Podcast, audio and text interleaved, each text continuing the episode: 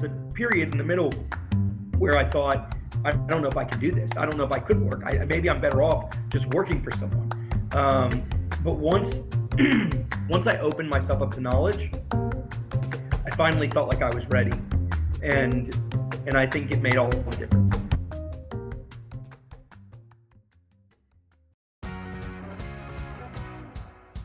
Hello, and thanks for listening to the Born and Bred Houston podcast, a show about people, lessons learned, and the stories behind the businesses they built in Houston, Texas. I'm Harris Benson, and on the show today, how Jason Scheinthal went from working in a corporate role at Landry's to becoming the managing partner at the new bar and restaurant 1836 and having to quickly adjust due to COVID 19.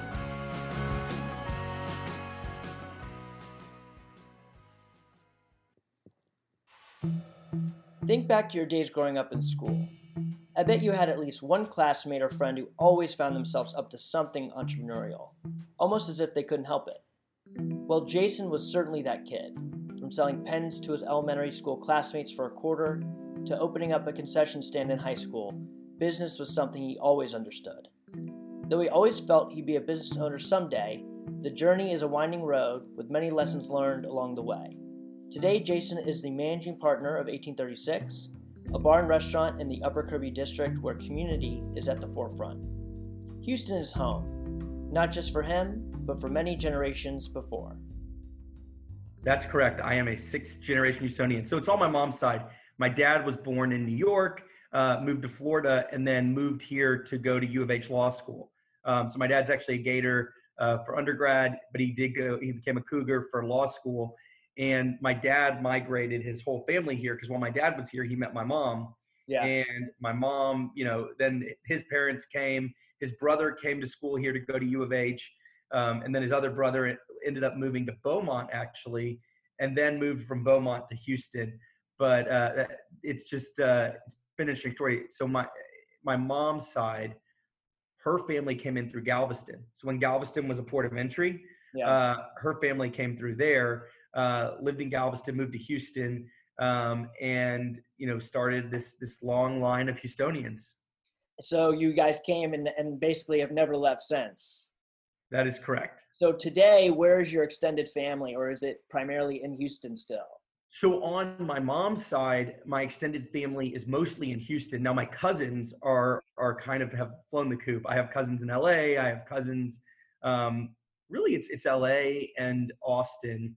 Um, so on in terms of oh no, I guess my brother too. My brother now lives in Florida. He wouldn't like that I, I missed him, but I, I, think he's moving from Florida, but not back to Houston.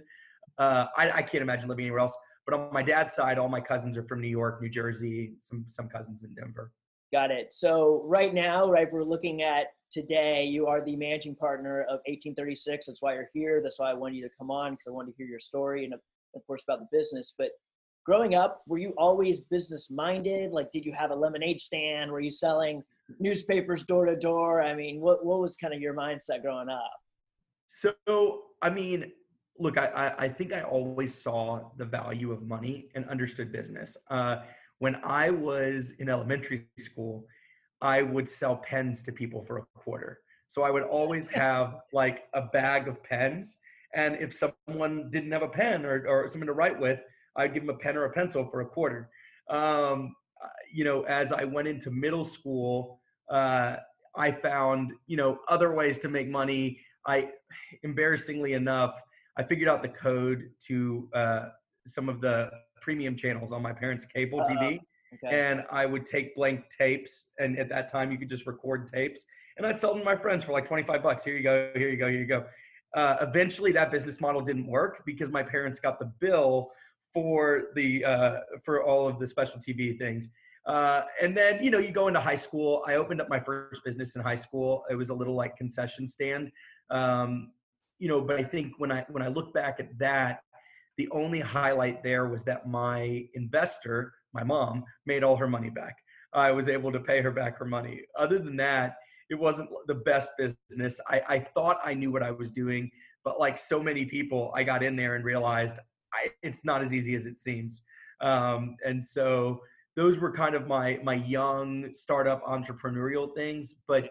at the end of the day, I, I, I kind of had a feeling for a long time that eventually I wanted to work for myself, but I never really knew what that looked like.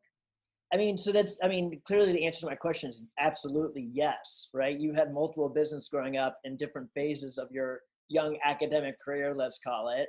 I yeah, mean, business is a loose term.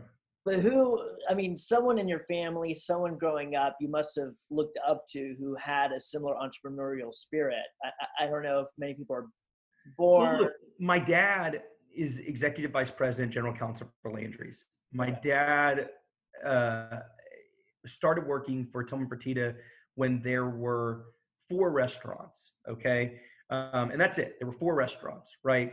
Uh, and now today there's almost 500 restaurants nationwide, five or six casinos, you know, a bunch of hotels. I mean, they and and the, the Houston Rockets.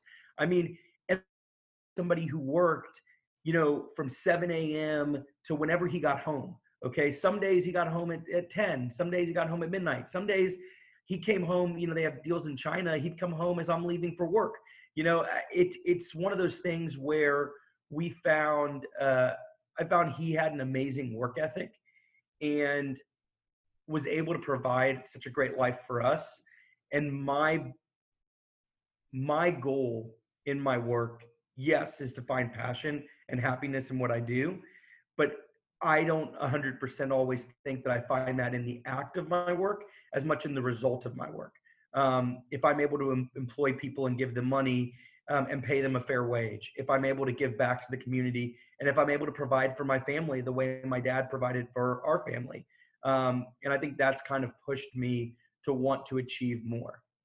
Got it. I mean, it's clear, right? Like your path, you were on the path to entrepreneurship to owning your own business you just said yourself that you knew you wanted to do something but when you're when you went to college as you're kind of growing up into more of your formidable years was owning or being a managing partner of a bar and restaurant was that in the cards you know i would say after college i I didn't know. I, I think that if you asked me, did I go, did, did I think, you know, right after I graduated in 2012, did I think, hey, I'm going to own a business?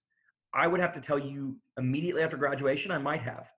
But I learned very quickly in my work life that there were a lot of things I thought I knew.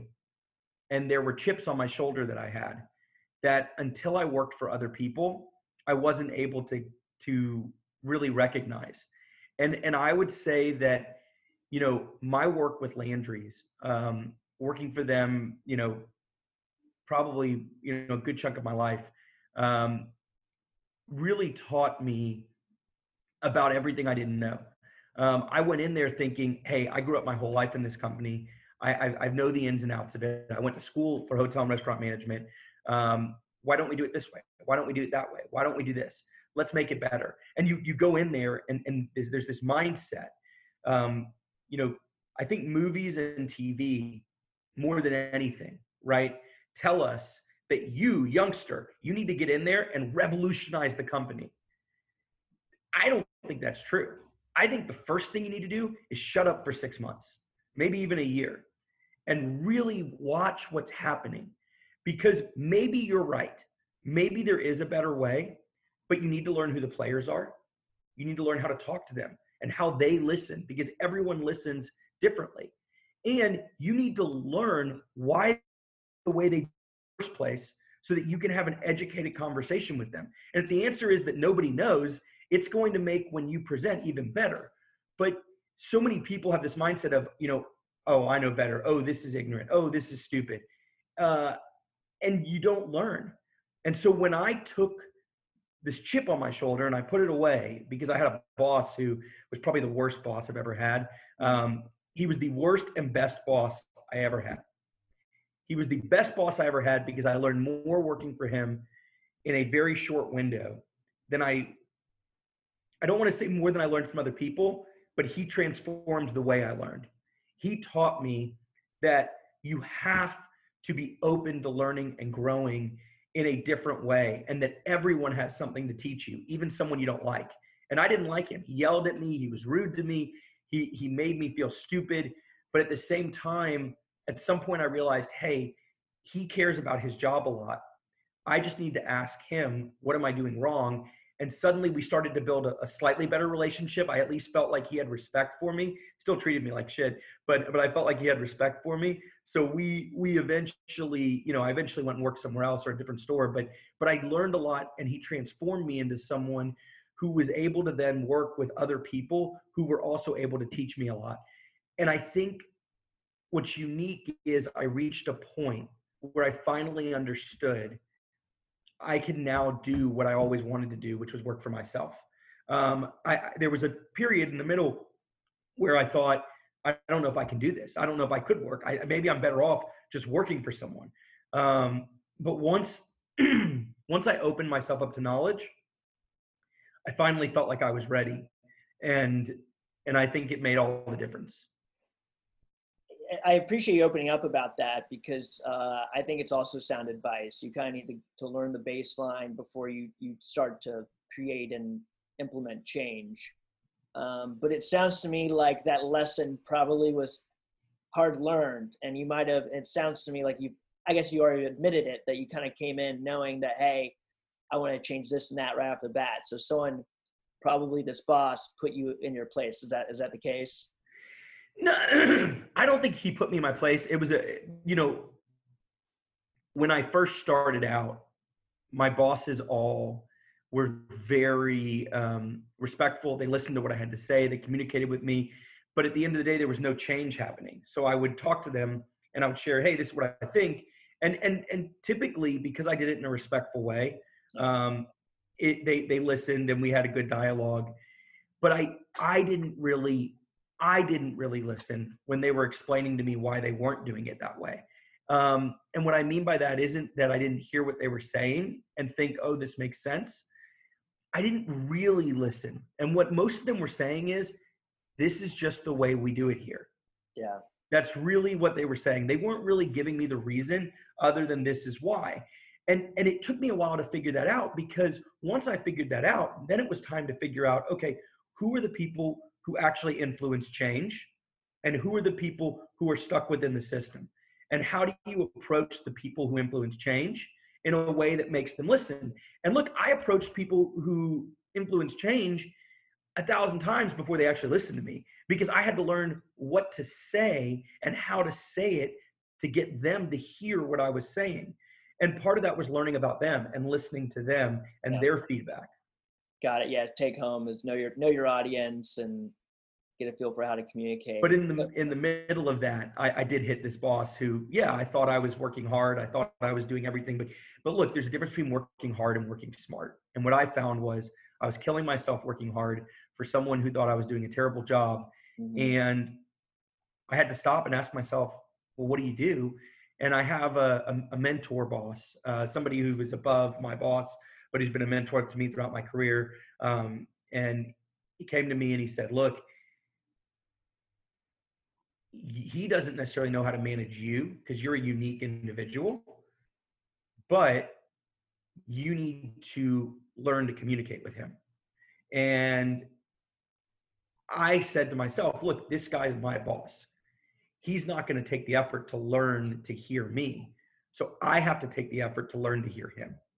Um, and so I tried to see through the things I didn't like that he, about how he was talking to me to address the things that he wanted to see from me.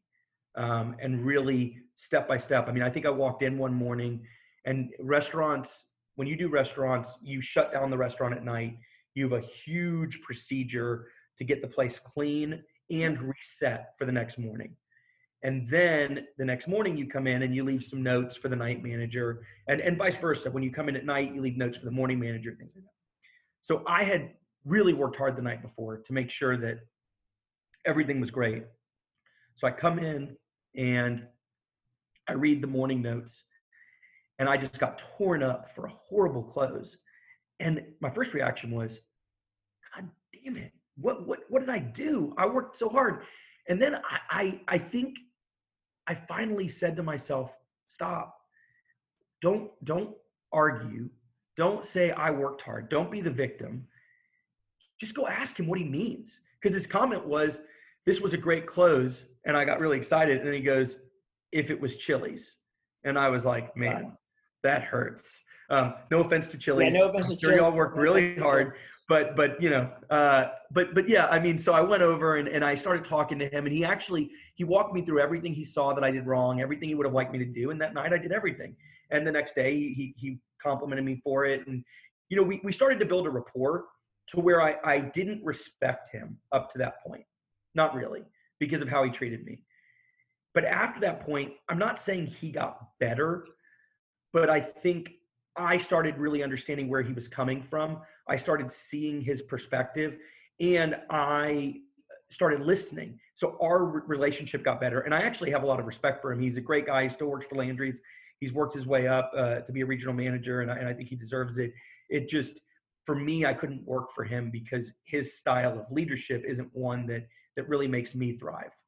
Got it. And I'll and I'll get back to that once we kind of talk about your business. But what was your most recent role at Landry's, and at what point did you make the switch? Say, hey, I'm going to now do my own thing.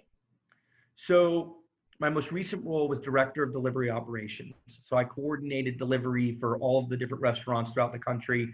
Uh, worked with our third-party delivery companies. Worked with the purchasing department and the IT department and the marketing department on how do we promote both to-go sales and delivery sales. Mm-hmm. Um, how do we have the best packaging? You know, how do we build our menus most efficiently? And in a lot of ways, I still do that today in a consulting role, um, where with them. But I think what it came down to was I took a step back and, and I looked at what is my career tra- trajectory? How much am I going to make at a cap?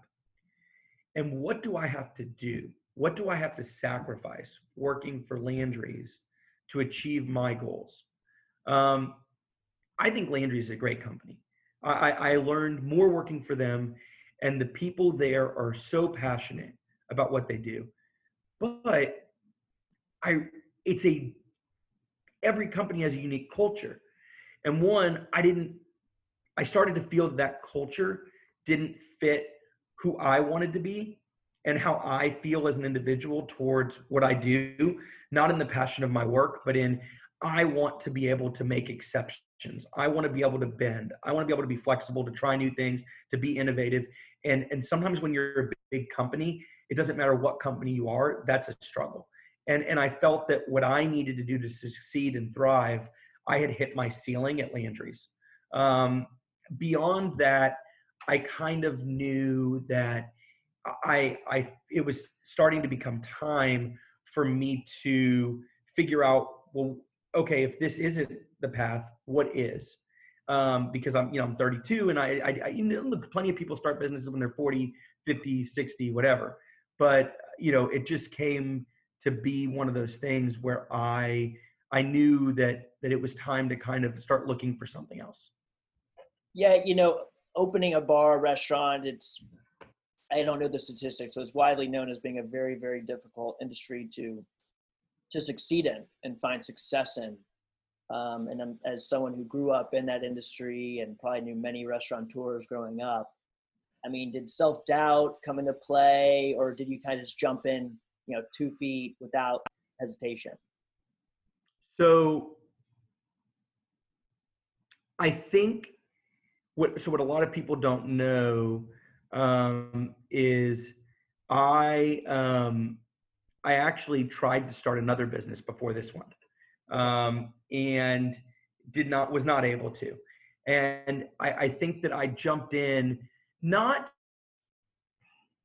not assuming it would be easier, but thinking, hey, um, I thinking, hey, I know what I need to do, and we can take this on. And what I learned in the process of talking to investors is that there was still a lot I didn't know.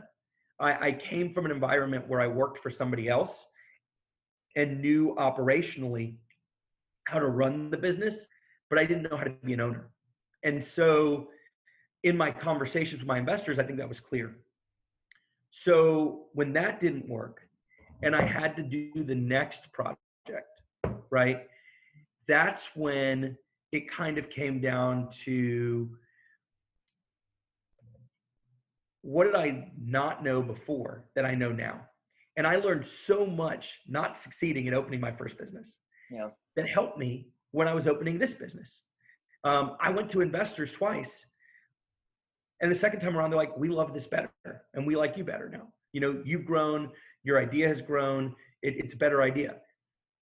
I think that the most important thing I learned is that you probably think you know everything you need to know, but don't necessarily. And you're not going to necessarily know that in the moment.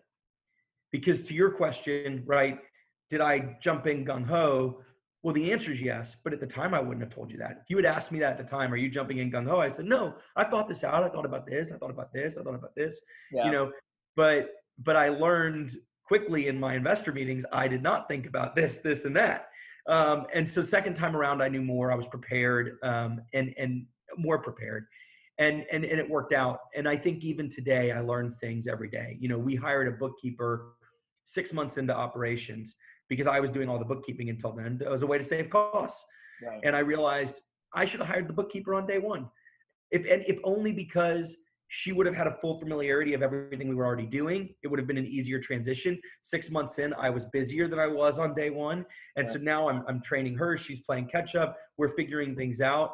And we probably could have afforded it. And, and, it, and it was a decision that I didn't take into effect or into account how important that bookkeeper role was for my business um, and how bad I was at it. Um, so, you know, I, I think one of the key aspects of leadership is recognizing your strengths and weaknesses.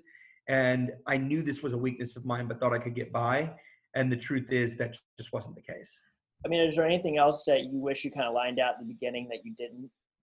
Oh man, uh, if my investors are listening, they won't like the answers to these questions. But yeah, I mean, look, I, I will tell you this. Uh, so, as someone who has prepared for expansion and growth, right? And I, I built and designed my business to be easy to grow. That being said, this was still my first location. And so we went over budget on some repairs and maintenance because we couldn't do things exactly the way we wanted to. We trusted contractors and architects who, you know, I don't think did a bad job at all. I'm very happy with the work they did. Um, but I think we weren't on the same page with them as much as we needed to be, um, and and we kind of rushed parts of the project. Um, and I think when we opened, you know, we just didn't have everything in place I wanted to, but we had to open. Um, and and there are just small things throughout that you're able to see. Hey, I didn't really prepare for this as much, and I I think what it comes down to is two things. One, sometimes until you go through your kind of first thing you're not going to realize what you didn't know. If I had to do this all again, I would do it differently. But in the moment again, if you had asked me, are you doing this right? My answer would have been yes. What I could have done differently and what we've designed our business to do differently for growth is we've brought in more people with experience to tell us, hey, did you think about this? Or have you looked at this? You know, sometimes it's annoying, right? You get this guy with gray hair who comes in, it's like, well, did you do these 10 things? And yeah, of course I did those 10 things. And so your first thought is, man, was it worth it to bring this person in? And then they say one thing, one thing that you didn't think about, one thing that completely changes your perspective or makes you realize you totally forgot about something. And suddenly it's worth it. Um, and, and so I would say there's no way to not make mistakes when you're doing something new. And even when you're doing something you've done before, mistakes will happen the best way to mitigate those mistakes is to surround yourself with good people. And today I'm surrounded with more good people than I've ever been. Um, and that, that to me is the only way to mitigate the mistakes you're going to make. You're going to make them. They're going to happen. You're going to say, I am a, how did I not do this? And it, you didn't know, you know, but you can mitigate that with some help. Did you find it difficult to delegate? I find it incredibly difficult to delegate. I, feel like Um, because at the beginning, right, one of the difficulties you had at Landry's was clearly it, it seems like you, right, the motions of change were very difficult, and obviously it's a very large company. We all know that, and it's understandable. that that would be the case. Um, of course, you transition to something of your own, so you could have more control. But you know, lo and behold, you you learn that you need good people around you, as you just said. Um, so tell me, like, what was that process like about kind of kind of giving some pieces of you away and of your of your new baby? So it is hard. Um, you have to have an incredibly high level of trust, um, and and and both in yourself and in others. Uh, there are people who I have to delegate to sometimes because I just am at capacity. Um, and and and know when you've delegated to someone you don't trust, it doesn't feel good, um, or someone whose work you don't respect, it doesn't feel good. I, I had to learn not the way I do it doesn't mean bad.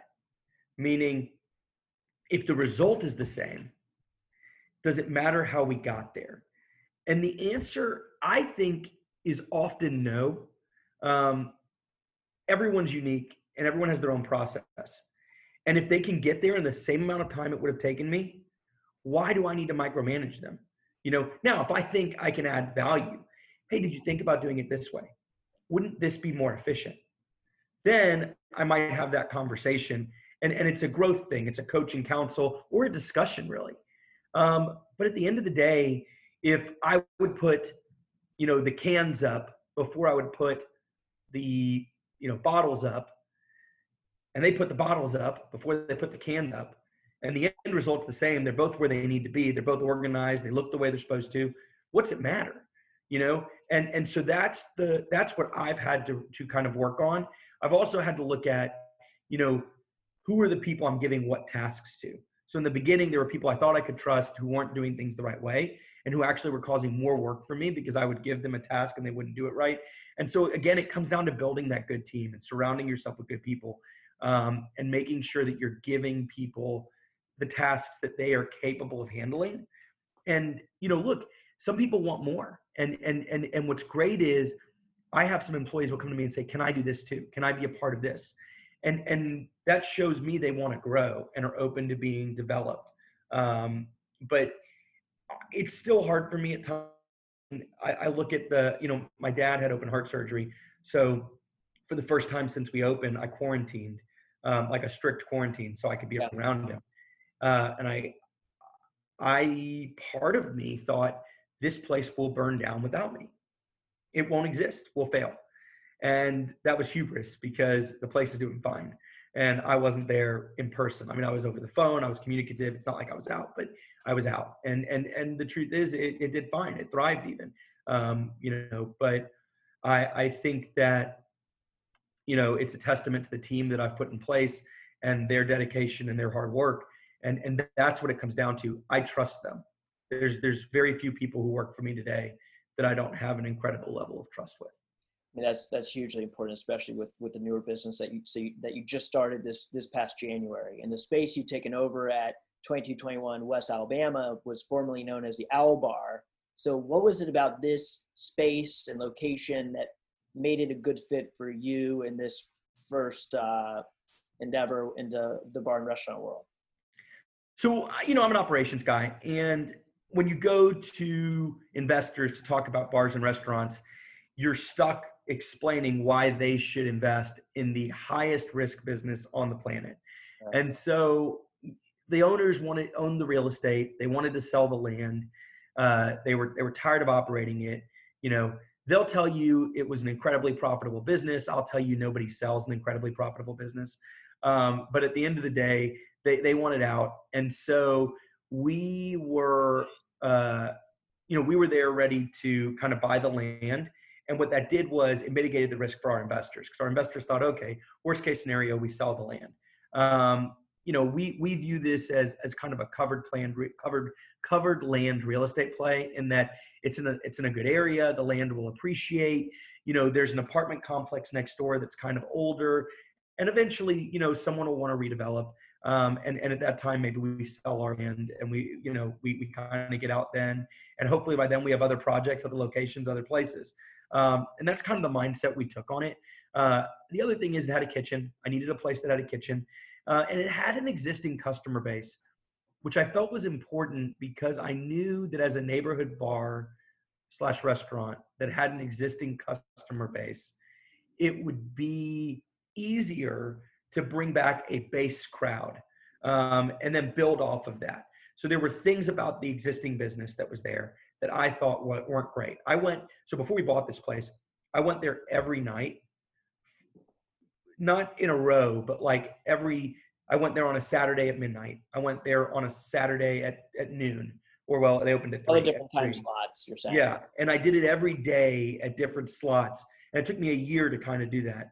Um, now there was times we were looking at it before we bought it, and then we were negotiating with them for six months. And while we were negotiating, I would go and check it out. But bottom line being, I saw when people were going, when they weren't going. I saw when they were opening and when they weren't open. And I said, hey, is there an opportunity here? And can we do more than what they're doing? And and I thought yes. And and that's what I liked. What I liked was there was an existing business we could build off of, people who liked going to a bar slash restaurant in that area. And now if we make it better, we can grow those sales off of that. Was it difficult to bring in that existing customer base? It's been difficult to keep that existing customer base, but I actually think that's okay. So we made a big change in that we don't allow smoking. Uh, vaping on the patio, not vaping inside, but we don't allow smoking. And a big part of that's we're a restaurant, right? Like nobody wants you to smoke around their food. And and and frankly, secondhand smoke is is a killer and you know if you want to smoke go to the smoking area. We've got a nice smoking area. We try to make it comfortable. We're always open to suggestions on how to make it more comfortable and i've got no problem with people who choose to smoke. That that's your choice right? I mean everyone can do the things in life that, that makes them happy but secondhand smoke's one of those things that that impacts other people so we you shouldn't impose it on other people. Um, and so what we did was we said no smoking and that really alienated a lot of people who used to go there. Um, and then the vaping only on the patio alienated some people as well. Um, not to mention, you know, it was kind of a rowdier crowd. So some of the things we've had to do is transforming into a restaurant, keeping people seated, you know, asking them to kind of chill a little bit. Like that, that's been a, a bit of a path. But I think we've started to discover our identity. That was the hardest part of all of this. Who are we? Are we a high end cocktail bar? Are we a dive bar? Are we a neighborhood cozy bar? You know, we we tried to be so many different things, and I think we've we've actually found this niche as we're a neighborhood uh, craft cocktail bar. So we're not the craft cocktail bar you're going to see if you go to um, you know Montrose, right? But we are the craft cocktail bar you're going to see in the neighborhood. We make very, I mean, sorry, shameless plug, but we make these incredible drinks, handcrafted and designed by our mixologist, that are comparable to any of the best cocktails in Houston. I would put our top five cocktails head to head with the top five cocktails of any other bar, and we're just as good, if not better. Um, but at the same time, we've created an atmosphere that's comfortable enough for you to come on Sunday afternoon and just you know relax, have a beer, enjoy yourself you know whereas a lot of those cocktail bars are a little bit more stuffy a little bit more you know so so we found this nice mesh in the middle um, that i think our identities really started to hold uh, but it did take time to, to create that you know uh, you mentioned this a couple of times a big part of this concept is the restaurant concept and, and i think a very interesting and a very good decision, if I might add, was bringing in Roadster Grill. I'm not born and raised Houstonian, but I know Roadster Grill has quite the history uh, in Houston. So tell me about the the mindset or the process of making the decision to bring them specifically on, who's kind of an established name in the community.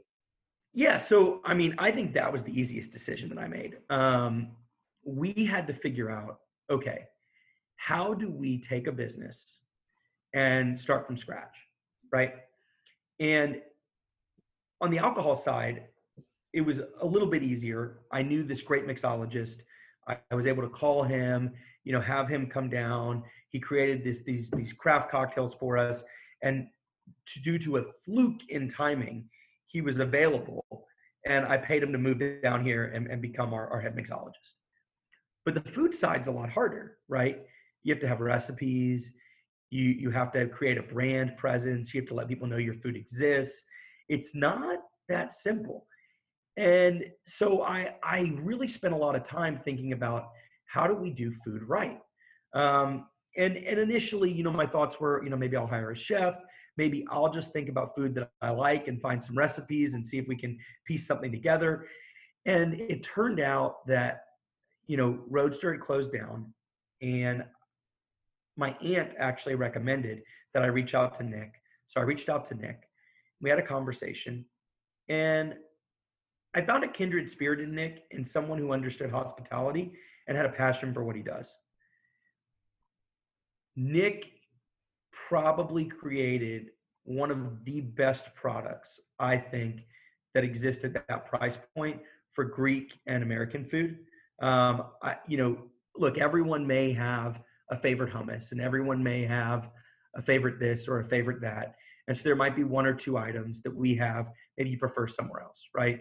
But at the end of the day, if you look at the strength of our menu as a whole, there is no menu like ours that has as many different items that I think are served as consistently well. Um, and, and that's a, a true testament to what Nick created for 13 years in Bellaire. Now, for me, I looked at that and I said, look, if I can take what you had and recreate even a piece of it and supplement that with alcohol sales, which you didn't have before, it's a no brainer. We're going to kill it. Um, and so rather than having to go outside the box, start my own brand, spend all that money marketing, figure out a menu that maybe people wouldn't even have liked, I knew there was a menu people liked. I knew there was there was a business that people respected, and and we leaned on that and reopening that. And actually, our plan is January, February of next year to open our second Roadster location. Wow, it'll be Roadster on its own, or it'll be yeah. No, it'll be Roadster on it. So it's part of a larger project we're working on, but it'll be just a standalone Roadster grill. Got it. Got it. Well, I, I will say, and and for those listening, Jason did not tell me to, to speak on my experience at his at his restaurant and bar, but I ordered. Uh, we're together in a networking group, and uh, later that day, I decided, hey, I haven't been there in quite a while. Um, let's go order some food. So I ordered the Cajun burger for uh, pickup. It was incredible. I mean, it was so damn good. So for those of you who haven't been, I mean, definitely check it out. But one thing I need to really peel the onion back on, and it's kind of the elephant in the room is COVID 19. Okay, you open in January this year, you go in with a game plan. Hey, this is how I'm going to execute this new concept. And as you've admitted, a very difficult industry to be successful in. And lo and behold, you're chugging along and figuring out everything, and COVID hits. So I can't imagine what you've had to deal with over the last two months. I mean, of course, walk you can walk us through like the adjustments you've made, but what I'm most curious about is have there been any silver linings throughout all this experience? It's interesting you say that in that way. Um, so I'll put into perspective. We our goal is to hit a point where we do fifty thousand in sales a week, about 50, 60,000 in sales a week we were on our way there. You know, we we had we we were close to 38, 40 a week, and we hit COVID, and we started to see it this massive decline. 35, 30, 28, and then a month where we did 10 grand a week. Um, and we started asking ourselves serious questions like, what do we do? You know, what's what can we do? How do we survive this? Um, we as a team had a talk and our staff came to us and we talked to our staff and we all decided we're going to work together you know? We're not going to fire anyone. We're going to cut hours. We're not going to um, fire anyone. We're going to cut pay we're not going to uh, stop doing what we do and close we're going to change how we do it and it brought us together and the people who stayed through that and the people who worked with us through that, who work with me today, we're like a family now. And that is a silver lining. More than that, it forced us to start building and leaning on revenue streams that weren't our top priority, but were a priority. So, for instance, to goes, delivery, we always said, hey, this is how we're going to go from 40 to 50 or 60. But we can wait two months, three months. Let's get let's get our, our core competency down first. And now our core competency had to be that. I think in a very short period of time, our business transformed. And I think it transformed in a way that had COVID not forced us to, it would have taken almost the whole year maybe to transform into. Um, I think it made us better operators. And I think it helped us create revenue streams that when the world gets back to normal will become supplementary, but will help us make more money. Um, and, uh, you know, all in all, it was probably the worst possible thing that could have happened and is the worst possible thing that could be going on. But it also, in a lot of ways, has made us a better team and a stronger team because of it.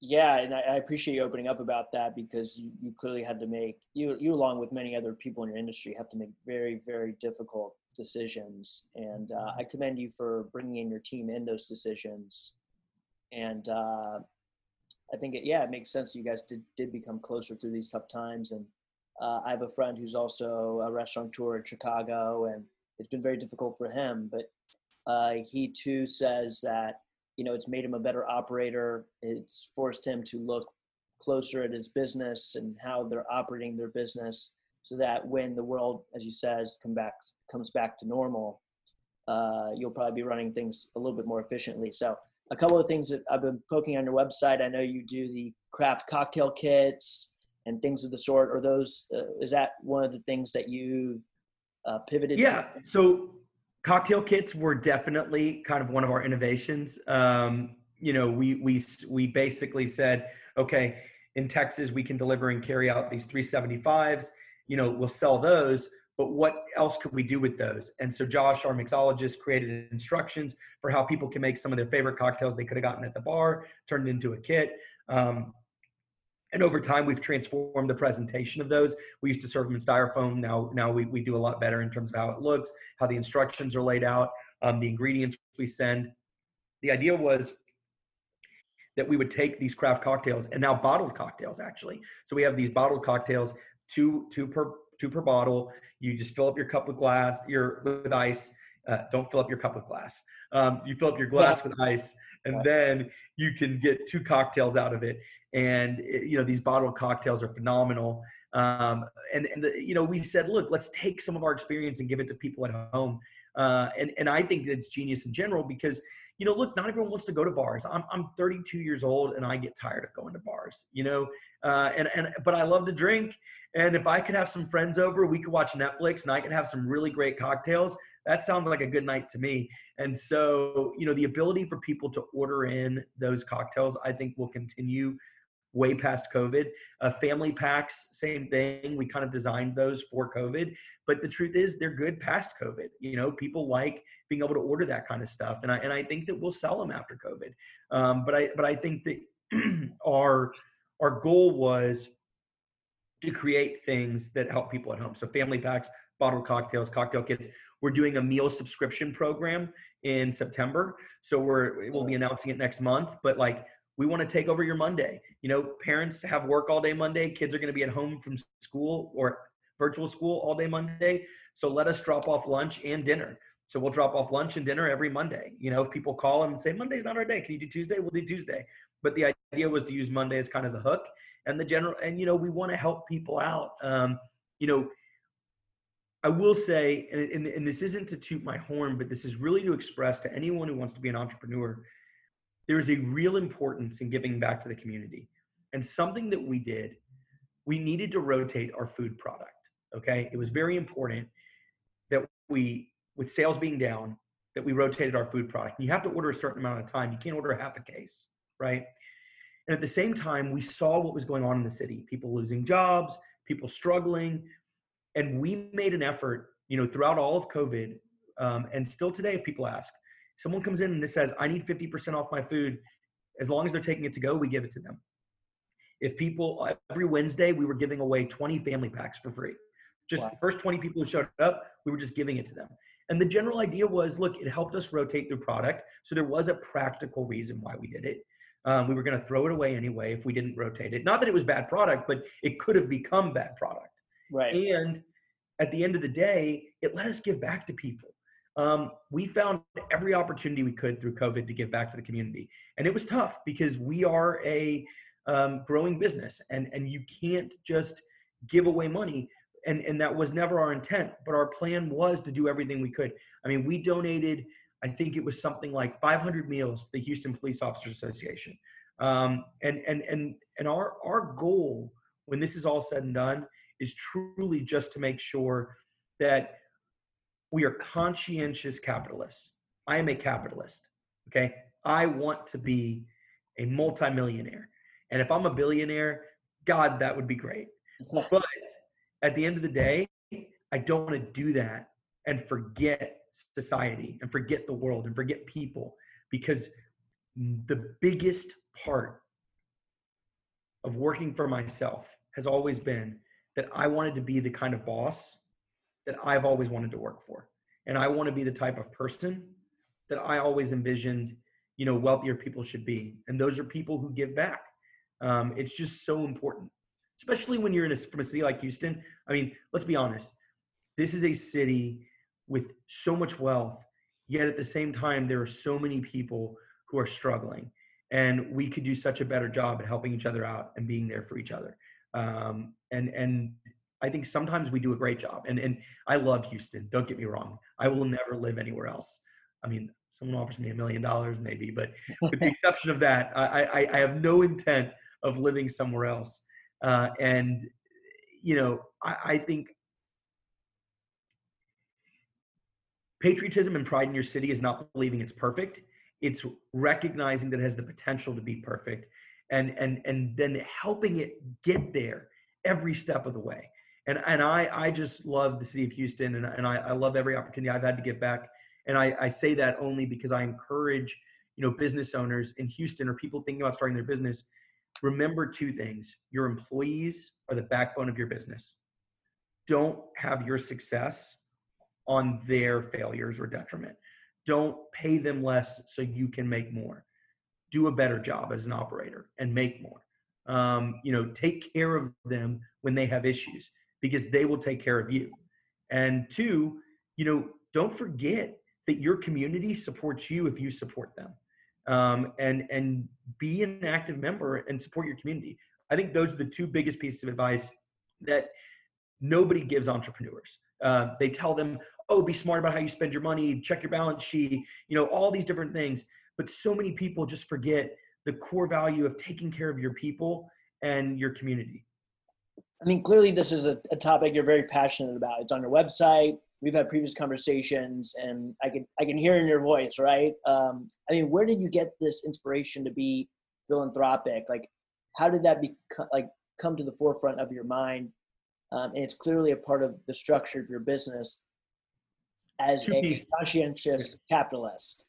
So I would say there's there's two sources of this, and the first is if I got any drive for business from my dad, both my mom and dad have always been people who give back. My dad helped support my whole family at different points in his life. My my mom has the biggest heart of anyone I know and cares about everyone and and, and can have a conversation with the random person. And I think that's where it started. And then taking that and seeing that, I, I went to Emery High School and we spent a lot of time at Emery talking about Tikkun Olam, repairing the world and our place in it, and understanding who we were, you know, in a broader world. You know, I don't believe that most racists are racist. I believe that most racists and anti Semites are ignorant. And, and I don't say that rudely. I'm not insulting them. I kind of am, but I'm not, not, not trying to, as much as I'm trying to say, they're not educated. They never met a Jew. They never met a black person. They, they, they, they, they've never gotten to know one.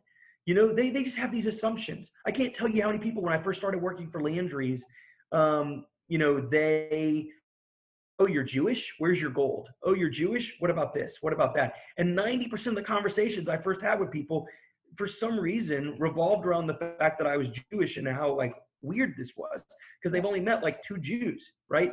And so my point in saying that is what I learned was not everyone has a full picture of the world. And once you got that full picture and you realize people are just like me, everyone is just like me. They have the exact same concerns as me. Do I have a place to sleep? Do I have food to eat? Can I take care of my family?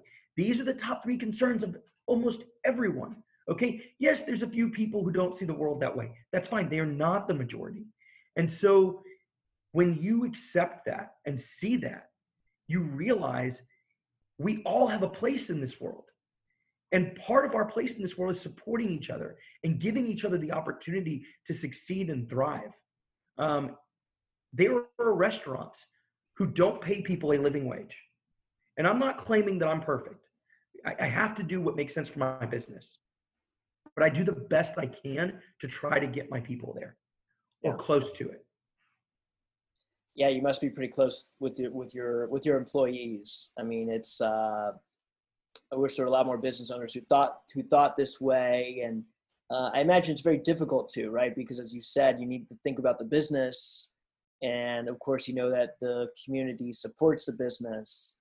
Um, so there's that like fine line to walk walk down on. I wanted to take a step back uh, to COVID, um, and you alluded to this a little bit. I mean, what are some of the other ways that you think the industry that you're in will change moving forward?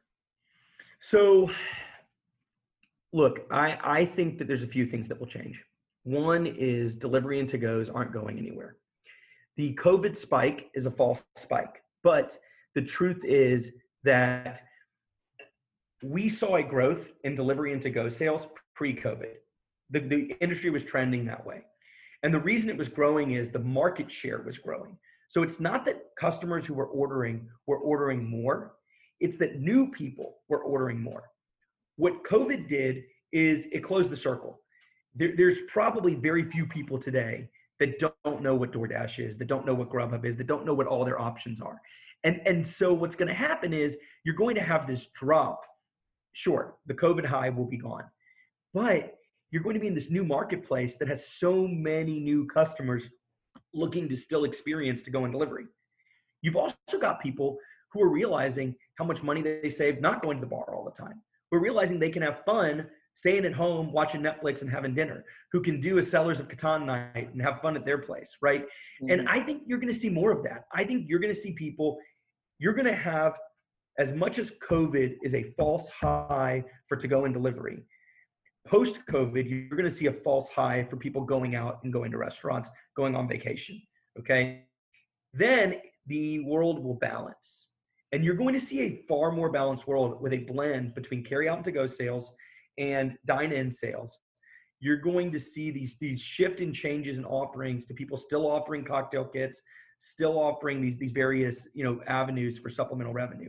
Um, now, I also think that you're going to see a slow return because of COVID. So let's just say January they announced there's a vaccine. Well, the news has done too good of a job informing people that if they did a vaccine that fast, it may have bypassed some safety standards. And so you see these polls of people who are like, I won't take the first iteration. I'm going to wait, you know, whatever. Those people are going to stay home for a while. And, and, and it'll hurt, especially in rural communities or, or areas where people are more uh, less trusting. Uh, you're going to see a lot of issues with people going out to those restaurants. But I, I think at the end of the day, COVID's effect hopefully will be temporary. But what does temporary mean is the question. Is it two years? Is it three years? Is it four years? Or five years? But the long term impact is going to be a growth in delivery and to go sales. And it's going to be several states staying lax on alcohol delivery and to go. Um, they just won't go backwards. States love tax revenue. Uh, there, there's not been a massive spike in suddenly deaths because we've offered these things. Uh, and so I think that's going to be a, a, real big thought on the state's part, which is, hey, why do we say why would we say no to this now? There's not a spike in drunk driving. There's not a massive round of deaths because of this, and we're getting more tax money. Let's do it, uh, and I think that'll be a big shift as well. Yeah, Yeah, I, I agree. And, and I think, as you alluded to earlier, COVID's almost forcing the inevitable to happen sooner. So these are probably things that were going to happen, but because of this, it's forced us to make that our, our new reality, and it's likely not going away. Um, back to just like general things about your business. So uh, the name of it is 1836. Can you walk us through why that name, the historical significance around it, and maybe some more personal connection to 1836? Yeah, absolutely. So naming your business is as difficult as naming a baby. Okay. We had massive challenges. I cannot tell you the number of names that we went through before we landed on 1836. I was having lunch with a friend of mine, Ben Rose. And look, I will tell you that I knew from the beginning the name had to mean something to me. It had to resonate and it had to be personal. So I'm talking to Ben, and Ben, who's an investor and, and, a, and a good friend and advisor, you know, he said, Man, why don't you call it Houston 1836? And I was like, huh. Now, side note here my parents were moving during this time, and my parents lived and they're at 5418. That was their address. So we were having these garage sales. And this Asian gentleman came to the garage sale and he looked at my parents' house. He said, They're moving. I said, Yeah. He says, The house for sale. I said, Well, they were leasing, but I, I believe it's for sale. Yeah, you can ask the owner. He goes, I need to talk to her. Said, can you get me in touch right now? I'm like, Okay. And, you know, we got him in touch. And, and I, I just was curious. I was like, Why did you need to get in touch with her? He goes, Because the address, it's 5418. And I said, What does that mean? He goes, Well, five and four is nine, and one and eight is nine. Is very lucky. It's very lucky. And I was like, Oh, wow. Okay. well, there you go. Very lucky. You know? So the you know, I'm listening to Ben, he's talking about 1836, and I'm like, wait, one eight, three six. Okay, let's start with that. Nine and nine. This is lucky. Okay, let's let's have a conversation. So then I'm like, Houston 1836. Well, I want this bar to feel like home. I want this restaurant to feel like home. I've always wanted that. That was a goal of mine. I have for years entertained people at my home and, and love bringing people in. This is my goal. And I'm a sixth generation Houstonian. I love this because 1836 is the year Houston was founded by the Allen brothers. Right. So I'm I'm cool with that. And then I realized that in Judaism, 18 means life and 36 double life. And I'm like, high and double high? Lucky in Asian culture? Sixth generation Houstonian? I love it, but I didn't love the Houston part. So we just called it 1836. Um, I thought it sounded a little sexier as 1836 versus Houston 1836. Great, great. Okay, so uh, now I want to go through a few rapid fire questions, okay? Do it. Okay, so the first one's related to what I just asked. So if not 1836, what was it going to be? Give me a few of those names. Uh, Park Place. Um, man, I'm trying to think of some of the other ones. Park Place was one we were stuck on for a while. Yeah. Um, it was a whole list. I don't That's even okay, know. Park Place. Okay, so Park Place. favorite favorite neighborhood in Houston. Ooh, uh, favorite neighborhood in Houston, uh, Upper Kirby District, or is that cheating? Uh, uh, I would Where like say. hang? Where do you like to hang out? I mean, it doesn't need to be where your restaurant is. Oh no, no. I like. I mean, honestly, Greenway Plaza area. I, I like to hang out near home. Cool, cool. So where do you find inspiration?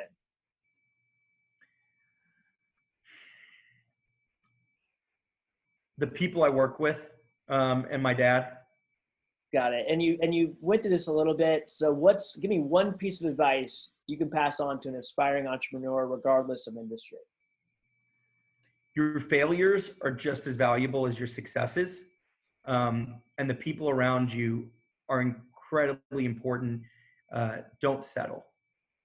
Got it. Okay, so here's the time where you can give your shameless plug. Okay, it's important to give yourself a pat in the back um, before plugging the restaurant. I want you to just tell me something that you're just extremely proud of yourself on in regards to 1836 and, and from the start to where you're at now. I am incredibly impressed by our consistency of product. Um, I think when we started, there were drinks I would order and food I was ordered that didn't taste the same both times. Um, naturally, you're training cooks, you've got different people, different shifts. Right. But I think today we have a 99.9% consistency rate, and that is a very challenging thing to achieve. Okay, so shameless plug time. So tell us, you know, where to find you, what we can expect at your bar and restaurant, and how we, the community, can support you. All right. Well, I'm located on West Alabama between Kirby and Greenbriar. I'm open at 11 a.m. every day, except on Saturday and Sunday when I open at 10 a.m. for brunch.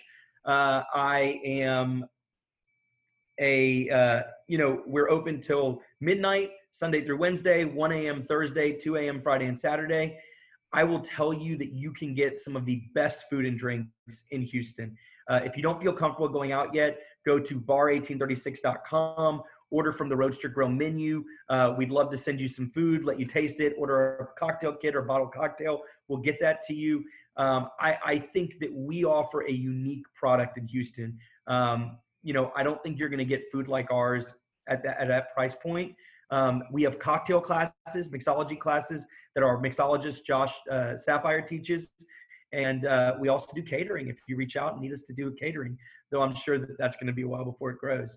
Um, I will tell you too that if you want to help us out, you know, place a sale online, you know, buy a gift card, you know, order to go and delivery, um, you know, or stop by and visit us. And our brunch is phenomenal. If you haven't had our brunch and you're going out, come for brunch. If you're ordering in, I've ordered it in a few times. Other people have. It, it travels pretty well. Our brunch is phenomenal. But just just order. Um, you know, be a customer. Give us a shot. That's all I can ever really ask of anyone is give us a shot and then maybe a second chance if you don't like it the first time. But uh, but that's all I can. I'm sure they'll like it. I'm sure they'll like it the first time. Like I said, it, it, Jason does a great job. His team is amazing, and they're doing. I know we he didn't speak too much on it because I didn't ask him, but they're also taking uh, safety precautions very seriously. So if you are the type to go out and about, I know that they're doing anything and everything to make sure that people are safe. Well, Jason, I'd like to thank you for joining the Born and Bred Houston podcast, and I really look forward to seeing your continued success. So thank you so much for joining. Thanks for checking out this episode of the Born and Bred Houston podcast. I really hope you enjoyed the show. Before moving on to more amazing podcasts that are out in this world, please do me a favor and subscribe, rate, and review this podcast so more people can find us. Thanks again, and see you next time.